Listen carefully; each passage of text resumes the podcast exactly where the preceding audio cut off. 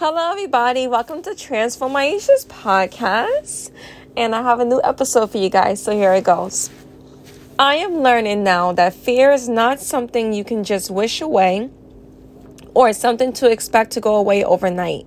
It is about taking risks and having the courage needed in order to make the first step.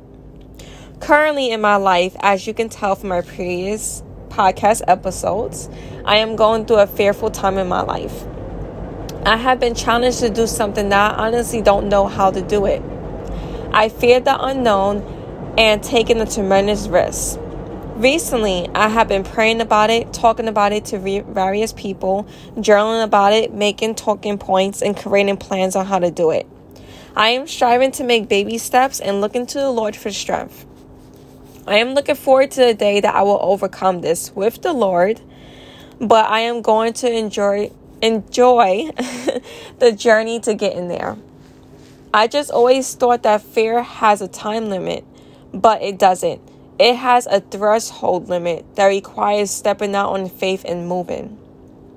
I have been leaning on many scriptures regarding what I need to do on fear, and they are the following Psalm 118:6.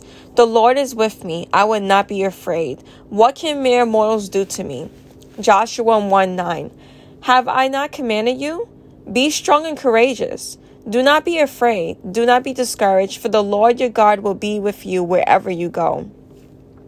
Isaiah 41:10 So do not fear, for I am with you. Do not be dismayed, for I am your God. I will strengthen you and help you. I will uphold you with my righteous right hand. There are so many more verses on fear and striving to be courageous, but these are amazing.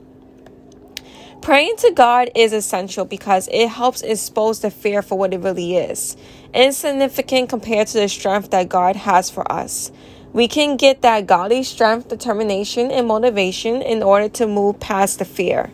Journaling really helps because it exposes the reasons for the fear, identifies the risks and losses that may come from taking the steps, and gets to the roots of the emotional issues that can block any real changes.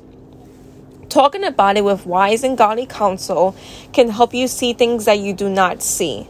Come up with talking and action points, create plans in order to overcome the obstacles, support the emotional turmoil that may come from the changes, and so much more.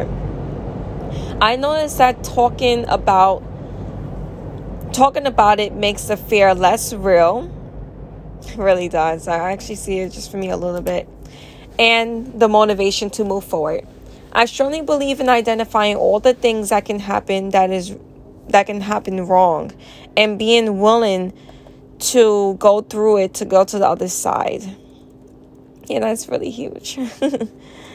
Um, it is imperative to identify the benefits for making these changes and understanding that, fe- that fear shouldn't stop you from getting those benefits.